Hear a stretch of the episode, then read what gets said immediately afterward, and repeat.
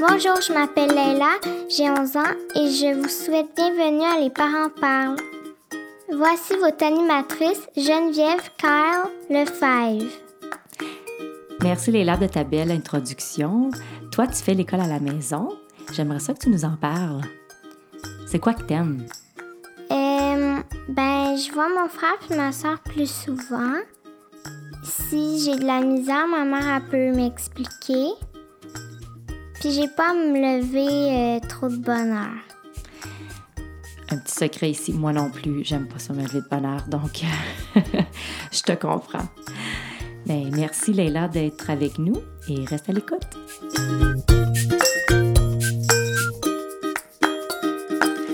Bonjour et bienvenue à Les Parents Parlent. Nous sommes aujourd'hui dans la grande région de Montréal. Les Parents Parlent est une conversation qui aide à supporter les mamans et les papas. Notre mission est d'informer, d'éduquer et de supporter les parents avec des enfants de la petite enfance à l'adolescence.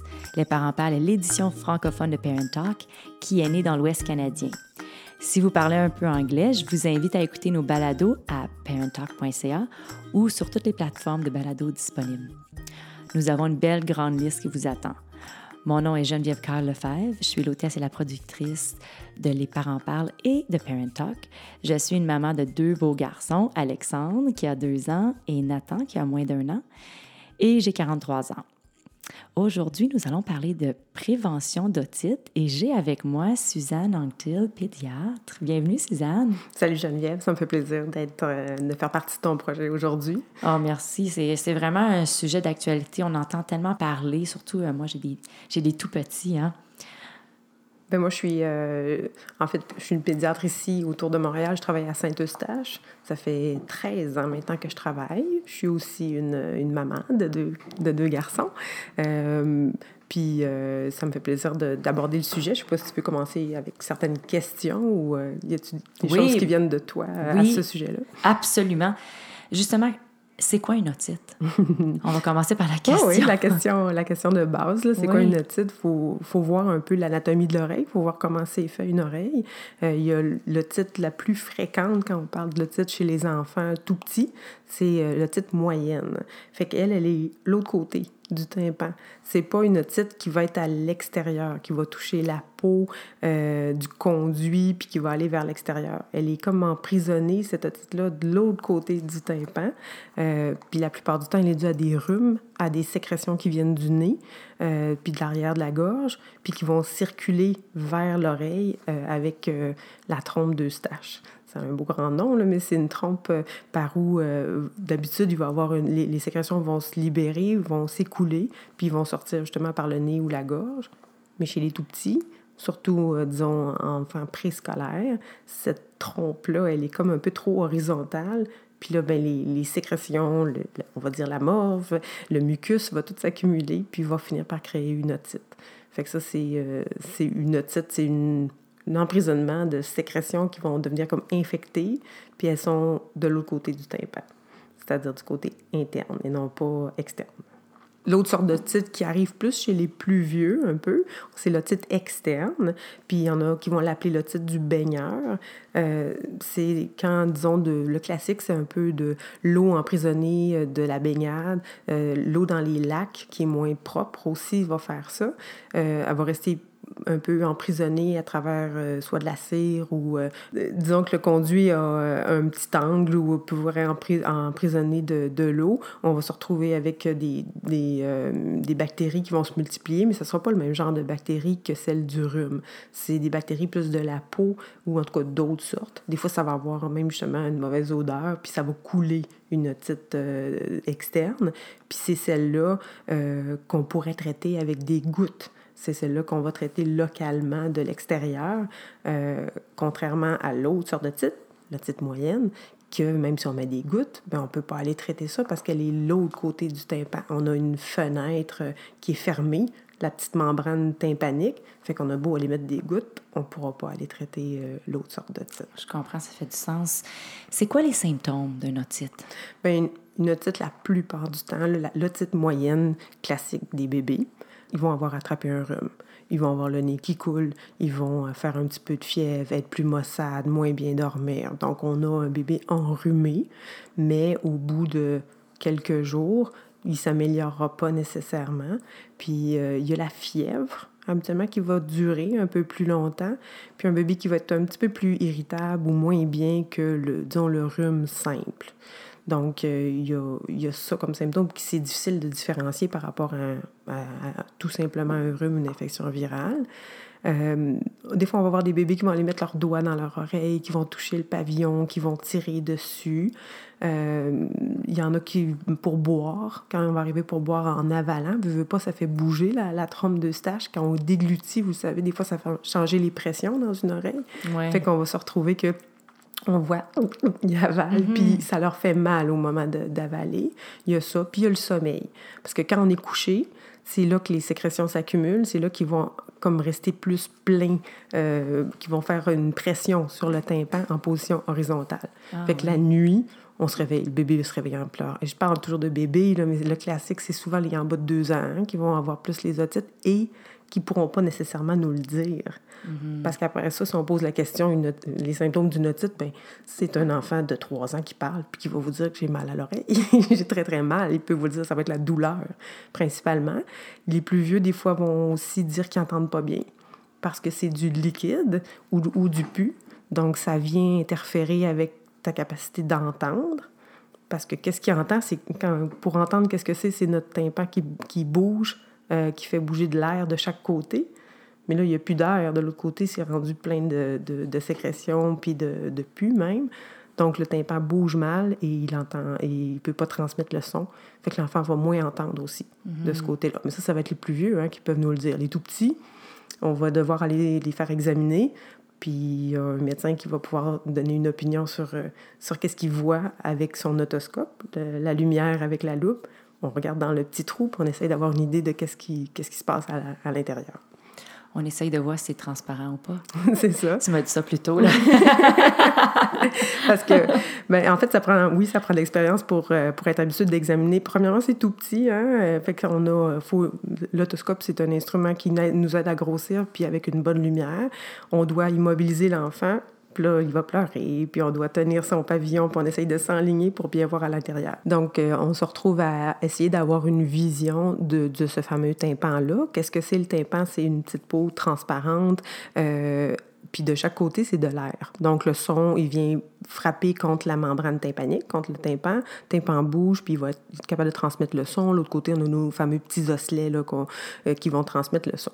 Si on a un rhume, de l'autre côté du tympan, souvent, on a une espèce de liquide. Ce liquide-là, il peut être transparent, un peu comme quand on va se moucher, puis on a du mucus là, transparent. Plus, euh, si le temps passe ou si l'infection plus bactérienne, avec des bactéries se met là-dedans, là, on va avoir un, liquide qui est beaucoup plus épais, comme, comme du pu, euh, qui va venir faire une pression sur le tympan, qui va pousser dessus, l'étirer. Ça, ça peut être très douloureux.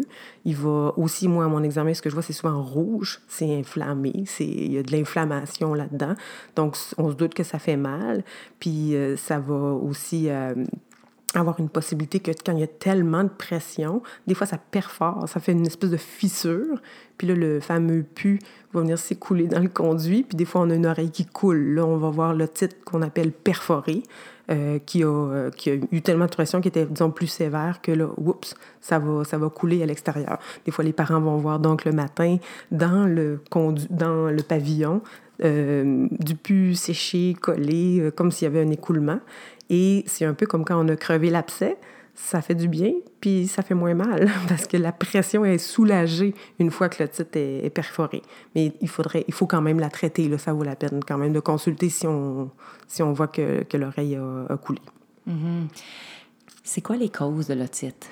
Bien, euh, comme je disais tout à l'heure, la, la, grande, grande majorité, euh, l'otite qui ont des tout petits, l'otite moyenne, c'est dû à un rhume on a attrapé un virus, on a, fabriqué plus de sécrétions. Ces sécrétions-là sont pas capables de se drainer naturellement vers les voies du nez puis la gorge. Puis on se retrouve avec du, du pu emprisonné. Fait que euh, des causes virales, la grande majorité. On pense que plus que la moitié de base, c'est des virus. Et ce liquide-là peut se surinfecter. Des bactéries vont avoir un beau milieu là, pour aller habiter là-dedans, dans de la morve. J'aime bien dire le mot morve. Fait que là, on se retrouve avec des bactéries comme, euh, on peut les nommer du Moraxella cataralis ou de l'Hémophilus influenza ou du, euh, le, pneumocoque. Il y en a quand même plein d'autres, mais c'est des, bactéries euh, qui sont souvent les mêmes que celles des voies respiratoires qui peuvent causer, disons, une sinusite ou une pneumonie. C'est un peu la même gamme qui aime les voies euh, respiratoires qu'on appelle. Euh, fait qu'il y a ces bactéries-là, il y a certains, euh, plein de virus. Il y a d'autres bactéries différentes qui vont causer les otites externes. Tu l'otite de baigneur, c'est pas la même chose. C'est d'autres sortes de, de, bactéries. Puis même chose, on va se retrouver avec d'habitude plus un traitement en goutte à l'extérieur. Pour une otite externe. Puis notre, otite moyenne, on va plus y aller avec des, antibiotiques par la bouche quand on va avoir besoin de, traiter. Mm-hmm. Quels sont les facteurs de risque? euh, ben, les facteurs de risque, en fait, il y a, tout d'abord, il y a l'âge. Qui fait des otites, là, on entend parler d'otites, c'est des tout petits. OK? Donc, juste l'anatomie des tout petits, comment ils sont faits, les, disons, les six mois à... Euh, je dirais, à 3-4 ans, mais la plupart des 6 mois, 2 ans, c'est eux qui vont nous faire le, plus d'otites. Leur trompe de stache, la trompe, l'espèce de conduit qui est supposé drainer le liquide qui s'accumule dans l'oreille moyenne vers les voies respiratoires, elle est un petit peu trop, euh, les plus horizontales de façon normale, anatomique. Donc, eux autres vont avoir euh, la tendance à faire des otites.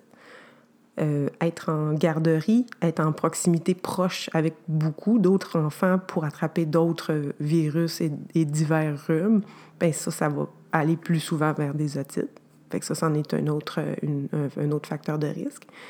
Euh, c'est connu aussi que les bébés qui ont des biberons euh, en position horizontale, quand le bébé boit couché complètement, disons qu'on laisse un biberon à, son à un bébé dans son lit, dans sa bassinette, ça, ça augmente la possibilité qu'il y ait même comme une espèce de reflux. Difficile de dire si c'est du reflux de, du lait, mais ça, ça, fait plus de, de sécrétions qui s'accumulent, puis on pense que ça peut euh, donner plus de titres. Puis de, par ailleurs, euh, on sait aussi que le côté protection contre les infections, il y a l'allaitement qui aide. Donc l'allaitement prolongé pas nécessairement le côté mécanique, mais probablement les anticorps qui sont transmis à bébé. Euh, on sait que si on allait un bébé plus longtemps, on a un certain facteur de protection. Qu'est-ce qui nuit euh, aussi, c'est un environnement enfumé par la cigarette. Donc, euh, les, les, bébés qui ont un tabagisme passif sont connus pour faire plus d'otites aussi ça, ça devient des facteurs de risque pour eux. C'est sûr qu'il y a plein de... Il y a des syndromes ou il y a des anomalies du niveau du visage ou de, facial qui vont faire aussi qu'on a des petites voix nasales ou on sait que dans les trisomies 21, les enfants euh, avec le syndrome de Down, c'est connu qu'ils ont beaucoup de titres aussi, juste anatomiquement. Oui. Hmm. C'est quoi les traitements des otites? on en a parlé un petit peu, oui, mais... on l'a abordé un peu tantôt. Euh, une otite en soi, initialement, même si elle est vue par un médecin, puis oui, oui, mais c'est une belle otite, euh, ça peut être très raisonnable de ne pas donner d'antibiotiques initialement. On peut se donner un temps d'attente, un wait and see de 24-48 heures, parce qu'on sait qu'il y a une bonne partie là-dedans qui euh, que c'est viral, puis que le système immunitaire normal de l'enfant va être capable de, de s'en débarrasser. Donc, on n'est pas obligé de sauter sur des antibiotiques parce qu'il y a un diagnostic d'otite. Euh, par contre, il y a des facteurs qui sont plus, disons, une fièvre élevée ou un enfant qui est très, euh, qui est très malade associé à ça. On peut euh, se dire qu'on traite immédiatement. Puis il y a aussi les tout petits, disons les en bas de deux ans, qui sont un peu plus à risque de, de, complications. comment on les traite? si on les traite avec, on, peut attendre, puis si ça si ça s'en va pas tout seul, là, on va aller aux antibiotiques. Je voulais dire qu'est-ce qu'on peut faire en attendant? Tylenol ou Motrin, donc acétaminophène, ibuprofène pour soulager la douleur, pour euh, soulager la fièvre aussi, parce qu'il y en a souvent. On essaye de moucher le plus possible. Salinex, eau saline. Euh, on n'est pas obligé d'aller aspirer les sécrétions. On peut juste envoyer de l'eau saline de façon abondante, pas juste quelques gouttes sur le bord du nez. Là. Euh, certains vont parler de floche nasale. En tout cas, toute la gamme de comment moucher un bébé. Euh, les plus vieux sont peut-être capables de se moucher un peu, mais ça prend du temps avant d'avoir un vrai mouchage efficace. Euh, les tout petits, moi, je dirais avant 5 ans, je les crois pas quand ils me disent qu'ils se mouchent bien. Ah, c'est bon à savoir. Ah oui. Euh, ils, ils, vont se moucher, on va voir quelque chose dans leur mouchoir, là. Mais tu sais, pour être efficace, puis pour vider les voies nasales avec une bonne pression, puis être efficace pour la présenter, pour euh, limiter là, les otites, moi, je dirais il faut envoyer de l'eau saline avant le, le, le, mouchage. Puis les tout petits, ben Souvent, ils vont l'avaler tout simplement. On envoie, du, on envoie de l'eau salée, on le voit pas. Ils vont pas se moucher après, mais ils l'ont avalé. Ça a fait une espèce de vague. On est parti des sécrétions. Puis on a probablement aidé à vider aussi la, la trompe de stache en même temps. Fait qu'il y a ça à faire.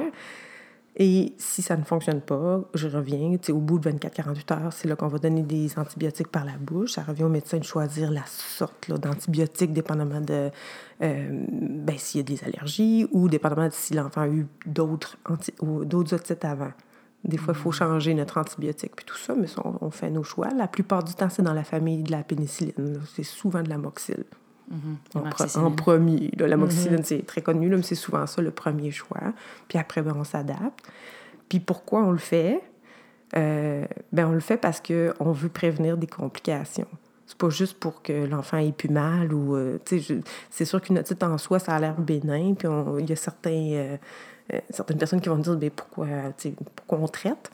Ben, on traite pour pas se retrouver avec des complications plus rares, mais qui arrivent qu'on appellerait une mastoïdite. Une mastoïdite, c'est quand euh, le pus puis les bactéries se sont rendus même en arrière euh, de l'oreille, dans l'os du crâne, une partie de l'os qui s'appelle la mastoïde. Puis des fois, il y a des bactéries qui vont, du pus qui va aller se loger dans l'os. Euh, on peut même avoir dans cette même région-là une communication avec les méninges, puis faire une méningite reliée à ça, ou même un abcès au niveau cérébral relié à, à ça. Euh, qu'est-ce qu'on peut remarquer aussi, c'est une atteinte même de l'oreille à l'extérieur de la peau, le, pavillon de l'oreille va tout décoller puis va être euh, enflé. Ça, c'est des cas où on se retrouve à l'hôpital avec des traitements même par les veines la plupart du temps. Donc, on veut les éviter, ces, ces complications-là, c'est certain. Suzanne, est-ce qu'on peut prévenir les otites? Ben, en fait, il faudrait prévenir d'attraper des rhumes, ce qui est très difficile dans... Euh, on est au Québec ici, mais en fait, euh, c'est très difficile de, de, ne pas attraper de virus respiratoire là, chez un tout petit. Là. Ça fait partie de, de, leur développement du système immunitaire de faire face à différents virus. Puis ils sont capables, la, la plupart des enfants, de, de passer à travers. Fait qu'il y a ça. Euh, donc, ça, on ne peut pas trop l'éviter. Par contre, les mouchés, tu sais, le, fameux hygiène nasale, euh, moi, je pense qu'il faudrait que ça fasse partie euh, de, autant qu'on donne un bain à un bébé, qu'on devrait moucher un bébé, même s'il n'est pas enrhumé. Puis moi, je le dis souvent à mes patients, profitez-en. Vous, pendant que vous faites sa toilette, c'est comme même un adulte qui n'est pas enrhumé va se moucher peut-être une fois par jour. Le bébé n'est pas capable de le faire tout seul. Donc, on le fait pour lui avec de l'eau saline dans son nez. Puis aussi, ça l'habitue à avoir ce soin-là. Parce que moi, ce que j'entends aussi dans mon bureau, c'est que c'est donc difficile de faire une toilette nasale à un enfant de 18 mois qui se débat. Mais vous savez, euh, euh, c'est difficile quand on est tout seul avec un enfant d'y tenir les bras puis il se débat. Si depuis qu'il est tout petit, depuis qu'il a six mois, à chaque fois qu'on lui donne le bain, euh, il reçoit un peu d'eau salée dans son nez puis ça fait partie de ses soins, il va pas rechigner quand on va le faire, disons, plus intensément lors d'un prochain rhume. Fait que moi, il y a ça que, d'avoir une hygiène nasale à chaque jour. Les ORL, les spécialistes, là, vous savez ce que je veux dire en ORL, c'est ceux qui vont traiter, disons, les otites euh, récurrentes ou réfractaires. C'est le conseil qu'ils vont donner. L'autre chose qui existe aussi, ça fait partie de la vaccination euh, régulière euh, bon, qu'on a ici au Canada, au Québec. Il y a le, vaccin contre le pneumocoque. Le, pneumocoque, c'est une, sorte de, bactérie qui donne des otites. Puis on sait qu'avec ce vaccin-là, on a diminué. En tout cas, au Québec, ça a été prouvé qu'on a diminué, disons, d'environ 15-20 les otites. Et euh, les otites à pneumocoque, en soi, à cette bactérie-là, euh, depuis qu'on a le. Il y a le pneumocoque, il y en a plusieurs sous-types, mais en tout cas, on a diminué énormément euh, les, les, otites à pneumocoque depuis qu'on vaccine les enfants pour ça. Fait que juste avoir leur vaccination habituelle euh, euh, du calendrier vaccinal habituel, ça aussi, ça peut donner un, coup de pouce. C'est vraiment bon à savoir, je ne savais même pas moi-même. Suzanne, les enfants sont curieux? Oui. Oui, j'ai une question curieuse pour toi. OK. Une ville que tu voudrais absolument revoir et pourquoi? Ah, j'adore ta question. Ben, c'est un timing parce que je suis, je, suis allée à Londres cet été. Je suis allée à Londres pour la première fois de ma vie à 42 ans. Mon mari vient de l'Angleterre, donc oui. J'ai adoré cette ville-là. Et euh, je suis allée six jours. C'était pas assez. C'est sûr, sûr, sûr que je dois y retourner, passer ben, encore euh, du temps là. J'ai adoré cette ville-là. de mon côté, je dirais Paris. Mais un mm. petit peu pour la même chose. J'ai pas pas été assez longtemps, puis euh, je, voudrais y retourner juste pour m'assire, puis pas avoir un horaire comme que j'avais. Donc, vivre, être au présent, prendre le temps de prendre mon verre de vin sans penser que j'ai que je, ne vais pas voir le Louvre ou que je vais pas voir l'église Notre-Dame. Mm-hmm. Donc, étant donné que je l'ai dit, déjà visité, maintenant je pourrais juste planer dans les parcs, avec mon mari, définitivement. Oui. Mhm. Sur cette note, on termine l'épisode d'aujourd'hui. Euh, je te remercie, Suzanne, d'avoir été avec nous aujourd'hui. également parce que tu as pris le temps pour aider des parents, pour être encore de meilleurs parents. Ça me fait plaisir. Pour nos auditeurs, si vous avez une question ou si vous désirez nous joindre à nous comme invités ou bien comme experts, vous pouvez nous contacter sur notre site internet à lesparentsparlent.ca. Vous pouvez trouver nos balados, Les Parents Parlent et Parent Talk sur iTunes, Apple Balado, Google Play, Podbean ou bien sur toutes les plateformes de balado disponibles. Vous pouvez également nous suivre sur notre page Facebook, Instagram ou Twitter. Quand vous avez une mini-minute de parents, on apprécie vos revues sur Apple Balado. Euh, on veut savoir ce que vous en pensez. Souvenez-vous, il n'y a rien de mieux que d'être supporté par des parents qui font la même chose que vous. Les Parents Parlent est une plateforme sans jugement et où on encourage la libre expression. Merci d'être à l'écoute et bonne journée. Avertissement. Le contenu diffusé dans cet épisode ne sert qu'à des fins d'information et ne remplace pas l'opinion d'un professionnel de la santé. Les propos et opinions tenus par l'hôtesse et ses invités ne peuvent pas engager la responsabilité de Parent Talk Inc. Merci et à la prochaine!